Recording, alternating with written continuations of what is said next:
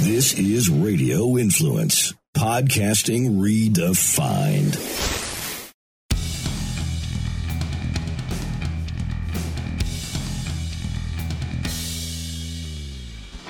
Welcome back to the Lawfather podcast. As always, we're here in Lawfather headquarters. Please rate, review, and subscribe to this podcast. It does help us out a lot. Uh, and if we've helped you out in the past, uh, if you can look us up and give us a, a great Google review, that'd be great as well. Uh, all of those things help us out a lot. So, a lot of things going on in the news right now about the Supreme Court. Uh, we have the confirmation hearings that should be starting this week for Amy Coney Barrett and uh, the Supreme Court nominee made by President Trump. So, got to thinking as some of the questions have come out in terms of uh, Joe Biden and Kamala Harris. Are you going to pack the court? Uh, and so, started diving into what is packing the court, and, and that part is simple, right? It's adding more Supreme Court justices. And my initial thought was why would we change the Supreme Court? The Supreme Court's been around forever, and clearly it's had nine justices forever, right? Well, that is what I thought. So I started looking into the process of how you would add Supreme Court justices and, and what that would look like. And come to find out, throughout the history of our country, the Supreme Court has not always had nine justices.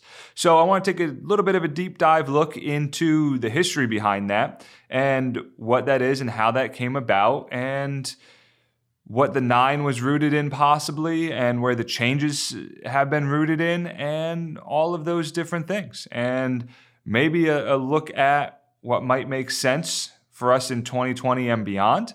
So, as we get into this, one of the things that I want you all to keep in mind, and it's something that I bring up kind of fairly often as we talk about topics like these, I don't feel like the Supreme Court should have any partisan nature to it, okay? The Supreme Court shouldn't be Democrat, it shouldn't be Republican. It should be nonpartisan. It should just be we are interpreting the Constitution and we are interpreting the laws and we are applying those things, those aspects to the laws that are created by Congress. Okay, that's it. That is my personal beliefs when we're talking about what the Supreme Court should look like. So that is where we're going to start. And here's the first interesting piece about it. Because, you know, the, the Constitution, 1776, all right, for those of you uh, who follow basketball, the 76ers. That's where their name comes from, considering it was signed in Philadelphia. Philadelphia was actually the first capital of our nation before they, they decided that, hey, maybe a state shouldn't actually have the distinction of being uh, the, the capital of the entire United States. That's how the District of Columbia, D.C., was formed. But back in 1776, and actually for you know, several years, there was no Supreme Court. The Supreme Court actually doesn't come around in existence until 1789. So, still a long time ago, but we did exist as a country making laws and enforcing laws for several years before the Supreme Court was created. Now, the Constitution gives Congress the ability to control the judiciary. So that's how we get to this beginning. And how do we get there? We get there through an act. And like a lot of acts that are out there, they tell you exactly what they are. They don't really hide the ball. So this one was the Judiciary Act of 1789. And to read the exact quote from it as to how this was created, being enacted by the Senate and House of Representatives of the United States of America in Congress assembled that the Supreme Court of the United States shall consist of a Chief Justice and five Associate Justices, any four of whom shall be a quorum, and shall hold annually at the seat of government two sessions, the one commencing the first Monday of February, and the other the first Monday of August. So, we've come a long way since then. So, if we look at where we are right now as we stand in present day, we have one Chief Justice and eight uh, associate justices, although we just call them justices, and then the Chief Justice is the Chief Justice. Okay, so that is how the Supreme, the Supreme Court got its start. Six justices in 1789. Now, we're going to take a little look at history here. We're going to have a little history lesson and look at what went on in the 17 and 1800s that got us to where we are today. And some of it may have been political wrangling, some of it was just a, a mere fact of the country growing. So it wasn't long that the Supreme Court had six justices. Now, let's think about this for just a second here. If you have six justices, so your uh, your chief justice does still provide a vote. So I know the way it's worded, it, it may make it sound as though you have four, and those uh, those uh, excuse me, you had five, and those five are the only ones that vote. No, you, the Chief Justice actually votes as well. So there were six voting members of the Supreme Court back when it was started in 1789. Well, what happens when you have an even number and you have really difficult topics? Well, you can sometimes have a tie, and I don't know what they did in the event of a tie. I don't know how you break the tie of the Supreme Court, considering the Supreme Court Per the Constitution, there can only be one, so they are the Supreme Court of the land. There is no court higher, so there's nobody else to break the tie. Not sure how they did that. Maybe they flipped a coin or, yeah, who knows what they did. But 1801, President John Adams reduced the number of justices to five. Now, what his rationale was behind that, we'd have to do a deep dive look in the in the history books. But I think it makes sense because now you could have a three to two vote and you have a winner on one side. Then President Thomas Jefferson comes in, he adds the sixth back. So here we are, we're back to six. All right. And then, uh, and this was sometime between 1801 and 1807. So in the short lifetime of the Supreme Court, they've gone from six to five, back to six. And then in 1807, a, a seventh federal court circuit is added. Okay, so if we look, take a step back and look prior to 1807, there were six circuits for the for the federal courts. So the circuits make up a region. Okay, so you have a region, and a region makes up a circuit, rather, and it's it's all the courts within that. So if you have an appeal in Florida, let's say, you're not going to be in a circuit in California because you're going to want a you'd have too many cases if everything just was all over the place. You'd have no uniformity. So you get uniformity within circuits. And what happens, one of the ways cases get to the Supreme Court is say the First Circuit rules one way on an appellate decision and you know the the 7th circuit rules a different way on essentially the same question that question can then be certified and brought to the Supreme Court and the Supreme Court can say hey first you were right, hey, seventh you were right, or hey, maybe neither of you were right, and this is the actual interpretation. So that is one way that cases can get to the Supreme Court. So seemingly making sense following the amount of circuits. So prior to 1807, there were six circuits and six justices. Well, a seventh circuit is added, and President Jefferson adds a seventh justice. I think that makes a whole lot of sense. Circuits, justices, make them the same. And uh, that's where we went from there. And then if we look, the next time there are justices added is 1837 when President Andrew Jackson comes in, and guess what? Two more federal circuits are added. So now we're up to nine. Okay, keeping track at home here. We're at nine circuits. They add two more justices, nine justices.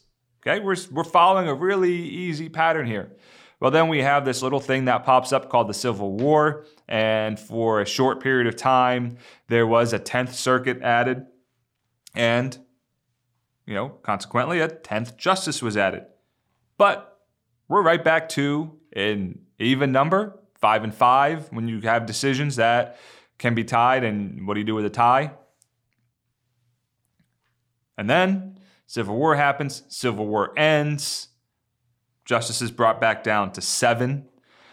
And then Congress gets involved. Congress goes, hey, basically, let's get some uniformity in this. Let's put this all to bed. And uh, there is probably some other provisions within this within this act. I know there are other provisions within this act, but there was the new Judiciary Act, which was 1869. so a long time ago, we have the new Judiciary Act, and that set the number of justices back to nine. Now, if we take a look, President Theodore Roosevelt comes in and he's in office. and he wants to add six justices. That would bring us to 15. That'd be a lot of justices. And that would have been a huge swing, right? You're talking about a court that had nine, and then we're going to add more than half, you know, more than 50% more onto that by adding six more justices. That would have been a lot. Uh, ultimately, that failed. So we were left with nine. So that is the, the little history part of it. So let's look at what we have going on here today, which this week, as I mentioned, the confirmation hearings are occurring for uh, our latest Supreme Court nominee. And from all all readings, all listening to quotes of hers and other things, she seems to be uh, what's known as a strict constructionist. She wants to follow the law, basically. Um, the letter of the law is what controls, okay, not necessarily the spirit of the law. Uh, I, I would say I fall in that same category. I want to follow the words on the paper, uh, not necessarily always what the you know vague ambu- ambiguity can become from trying to interpret what certain things are. I want to know, okay, I can read this, I understand this, this is what it means. So that is what her point of view is. And I don't necessarily think that is a Democrat or Republican point of view. I think that just is a legal point of view. And as I've said over and over, I think the Supreme Court should be based in the law side of things and not a partisan side of things. And I know they tackle partisan issues, they absolutely do. However, okay, they should be the one constant that is not partisan whatsoever. Okay, because with those decisions, I don't necessarily care what the Democrats have to say. I don't care what the Republicans have to say. I care about what the Constitution says and what the law says and the interpretation of those things. And I think that's where things need to go, and that's where things need to be. Um, so that's that's my opinion on that. And on the other side of the house here, we have Biden and Harris, who have said, well, well, I said they're not gonna they're not gonna answer the question, um, but in doing some reading, the concept of the Democrats packing what, what's being called packing the Supreme Court in 2021 if there is a Democrat elected president. There's actually been ramblings of this for the past couple years because I found Senator Rubio had tried to introduce legislation that would be an absolute cap on the Supreme Court justices at nine. All right. So this concept has been floating around. Now, I, I know recently President Biden said that the voters don't get to know what his stance is on packing the court.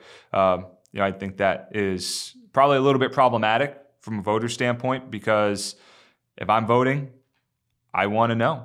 I want to know what your standpoint is, and I want to know. Maybe I want to know why. Right? Maybe I want to know why you want to add a tenth or an eleventh or a twelfth, or if we look back at uh, the Roosevelt days, six justices. Right? I kind of want to know these things. I think they're really important things to know because the Supreme Court really has the ability to shape the country. So, you know, when we look at that and we go, okay, well, we don't really know what you're going to do. We can make some assumptions, right? You know, if you're not going to answer, right, anything other than a no is a yes type of type of thing, and they have both failed to come out and actually say no. Um, so that they're not going to pack the court. So you know, take that kind of concept and that turns that into a yes. Who knows? That's remained to be seen.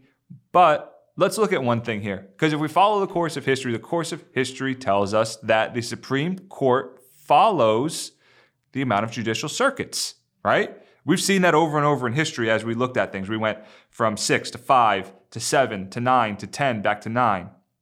Okay? Well, guess what? We have 11 federal judicial circuits right now, and we have nine justices. To me, it only makes sense that we have 11 justices to follow the amount of circuits. But they don't ask me to make these decisions. I'm just reporting the news, if you will. Uh, but in my opinion, my humble opinion, uh, I, I, would support the adding of two justices to match the circuits. And, and, I don't really care whether it's President Trump in office or Vice President uh, Biden in office. I think that it should be 11 because history has told us matching the circuits works. okay? Or at least it gives us a baseline. It gives us something to follow so that we don't have this partisan fight back and forth because 11 is 11, whether you're Republican or Democrat, whether you're far left or far right, the number 11 is the number 11. And that I think is where the court should end up. That is where I feel like the court should be. So, in all of this, I did find a little interesting tidbit. And as much as I try to make the show here as apolitical as possible, sometimes, especially in debate land, uh, things come up and things are said that may not match what history shows. And so this is not an indictment on anybody other than just saying that sometimes things aren't exactly what they seem. And so, those of you who followed the vice presidential debate and maybe read the news afterwards heard from uh, Kamala Harris hey, President Lincoln, honest Abe, he had the opportunity to add, to, to nominate a justice to his Supreme Court during the election. And he chose not to because, well, he was honest Abe. That was the narrative that was spun on it. However, a little trip down history land tells us that that really wasn't the case. Yes, he, he did not add a Supreme Court justice. So let's just take a look and, and let's see where this thing falls. But I, I think that there was a little skewing of history in this. So let's look. So there was Justice Taney, and he has kind of been uh, notorious uh, fairly recently in the news. He had, uh, I believe, a statue somewhere in DC, may have even been in the White House, and it was removed because, I, uh, look, I, I don't know the guy. I don't know any of his decisions other than the one. And being that we are in 2000, uh, 2020, the decision is a little nonsensical because we know uh, a lot different now than we did then. But Justice Taney was the opinion writer of the Dred Scott case. Uh, Dred Scott's a case that is pretty well known in the law school books. Uh, I can't say I was a, an avid uh, constitutional law and and this kind of law student when I was in school. However, uh, heard of the Dred Scott case. So I had to look up a little bit and and truly understand what the Dred Scott case was and what it is and what it stood for. And in his opinion, uh, which was actually the controlling opinion, right? It wasn't the dissent, the dissent being the side that loses and the opinion being the side that, that wins. Justice Taney's decision stated black people were inferior and had no rights. Okay, that's what it said. I don't agree with that. I don't think you're going to find anybody in 2020 that agrees with that. I, maybe I, you, you, might. I, I don't care to know these people that might share that thought. I don't. Um, but anyway, uh, Justice Taney's death occurred while Lincoln was doing two things. One, he was campaigning for president, and two, we had this little thing, the Civil War. We mentioned it a little bit ago. Kind of a big piece of history. Lincoln played, you know, kind of a tiny, huge role in the Civil War. So Justice Taney dies during this time period, and Lincoln has some decisions to make. And we're, we're dealing with a time that there was no Twitter, there was no social media. Okay. Um, you can pick up the phone, you can pick up your cell phone and call somebody. So there was a lot different. There was no email right? So there was no quick way to get messages back and forth. So Lincoln waited to make a nomination, and it is wholly true that Lincoln waited until after he was elected president to make his nomination. Okay, but let's keep in mind a couple of things. Number one, the election happens, and the president doesn't officially take office once the election happens until a couple months later, right? So Let's just play out the scenario. Let's bring it into real into our current times for the second. If Joe Biden wins the presidential election, President Trump is still our president until January. Okay? Conversely, if President Trump wins, his first term doesn't end until January. His second term doesn't begin until January, okay? So kind of a small nuance, but I think it gets lost in the mix of of what is there. So, like I said, if Joe Biden wins in November, I believe uh, the date is November 3rd this year. On November 4th, He's not president of the United States. president Trump is. So that's just how it works. Um, and it's a small nuance, but I think it's very important because if we go back to Abe Lincoln, he asked the public to give him ideas for nominations. Well, when you don't have computers, cell phones, uh, and you know communications that we have today, you got to wait a little bit. So he puts this out there and has to get this information back via mail. Okay, and he got a lot of nominations in via mail, people who wanted to be named to the, to the Supreme Court. Now, also, let's look at another piece. The Senate was out of session until after the election. So Justice Taney dies, Senate's out of, out of session, okay, meaning that they're not working. They're not there. There's no vote that can happen. And in order to appoint a Supreme Court justice, the president nominates and the Senate confirms. So Lincoln could go in and go, here's my nomination. Awesome, great. It just sits there till after the election. So he used it to his advantage. And, and actually, it was pretty smart. There was a rival in the presidential race. Now, keep in mind also, this is President Lincoln's bid for reelection. Okay, so he was he was already in office, and this is his reelection bid. But a guy who tried to run against him, same party, okay, had tried to run against him the first time and lost. Salmon Chase was a guy that was looking at potentially running again, and he also, though, was one of the people who mailed in and said, I want the Supreme Court justice position. So this is where it gets really smart. Lincoln goes, okay, I'm not going to make a decision, but I want you, Chase. Okay, but I'm not making a decision yet. But here's what you need to do for me. And Chase was a politician in the Midwest, uh, I believe Ohio, and Lincoln gets Trump, uh, excuse me, Lincoln gets Chase to to campaign for him in the Midwest. So Lincoln has then taken and gone, okay, here's my political rival. I don't want to lose votes to him. I don't want to have a, a, chance of losing. I want the best chance of winning. So rather than making a nomination to the Supreme Court right now where can't go anywhere because the Senate can't confirm, right? I'm going to use this to my advantage. I am going to use Chase to campaign for me. And that's exactly what he did. Campaign uh, Chase campaigned for Lincoln. Lincoln won the, the reelection. And then Congress, uh, I believe a month later, comes back in session. The day after the Senate starts their new session, basically, they go back to work, right? Their break is over, they're working again. Lincoln makes his nomination, and it is Salmon Chase. So that is how the Lincoln thing played out. It wasn't the, oh, golly gee, it's not right for me during an election to nominate a Supreme Court justice when one justice has died. No, it was purely a political move uh, that seemingly helped his campaign and won him reelection. And I'll tell you what, who knows where we would have been if uh, Lincoln didn't win re-election, uh, especially during kind of a tumultuous time that that this was all occurring.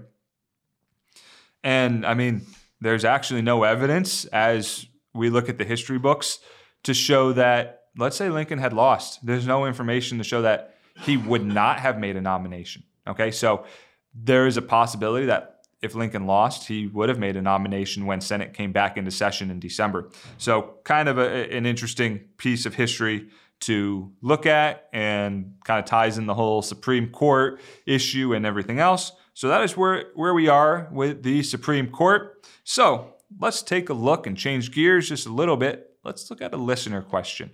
And it's not one specific listener question, but it is a question that I get asked, I don't know, seven or eight times a week uh, during my day job, which is personal injury attorney, not a uh, constitutional law guru, which by I no means am, um, and political Supreme Court breakdowner. Okay, and making up words as we go here that probably don't exist in the dictionary. But anyway, that said, this question comes up several times a week, and it's, "What is my car crash case worth?" and, I get that, and it's and I understand why people want to know. And, and it's a really difficult question to answer because we come back to like most answers in the legal world, and you'll find this, you know, in law school, and if you ever talk to an attorney, they'll ask you a question, they'll go, It depends. Not sure. Could be this, could be that. Okay? And all of those are correct answers because, well, there's a lot of different variables to the equation. So here's how I answer that. What is my case worth? Well, number one, your, your crash happened two days ago. I don't know what your case is worth yet. Okay, because here is what the foundation of your case is. The foundation of your case is your medical bills. And your medical bills build that foundation. They're the largest piece of damages, okay, what you're owed is, right? For the most part, you're going to have more medical bills than you will anything else. And it's black and white. Your bills are your bills, right? The hospital charged you $10,000. That's a real $10,000, right? The other pieces, when we talk about, let's say, pain and suffering, it's a little bit harder to go, okay, this is what your pain and suffering is, because if we look at how jury trials work and how they happen, you could have three different juries look at the same fact, same facts and the same case and same everything, and give differing amounts for pain and suffering. Okay, are they going to most likely give the same credit for the medical bills?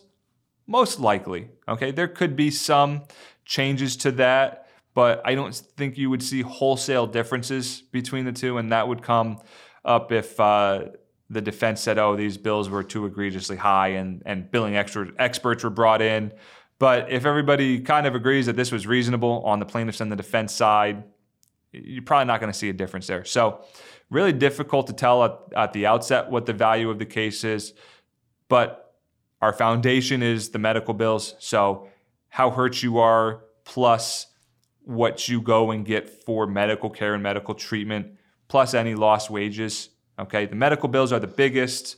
Lost wages are always a little bit smaller, but those two pieces really build the foundation. So it's really impossible to give a true and accurate value of your case until you're through with your medical treatment. And then we can look at here's a range of values, right? And it all depends. There's several different factors, right? How bad the crash was, what your prior medical history is, um, the liability in the case. Were you 100% not at fault? In other words, was the other person 100% at fault? Is there some shared fault? Okay. A lot of different factors, a lot of different pieces to the puzzle. And we look at all of that. And if you have more questions on that or have any question, 855 Lawfather or lawfather at tampalawfather.com will get you into this show and we'll answer the questions and help you out. That said, that is the show for today. As always, check us out on social media Instagram, Facebook, uh, not so much on Twitter. Okay, a little bit here and there, but Facebook and Instagram are our main social media parts. So check us out there. This is the Lawfather. Lawfather out.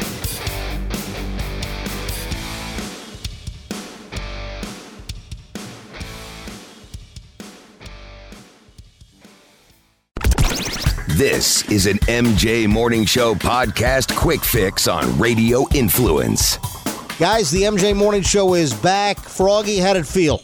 It, it was a very fun morning. Went by very fast though. It's, I forgot how fast those mornings go by when yeah. you're doing a show like that. Four hours, like boom. And Fester, any observations on our first day back with the MJ Morning Show? A day that many people thought was never going to happen. The number one email or message that I got on Twitter or Instagram was I never thought this day would come. The other one was what the hell took you guys so long?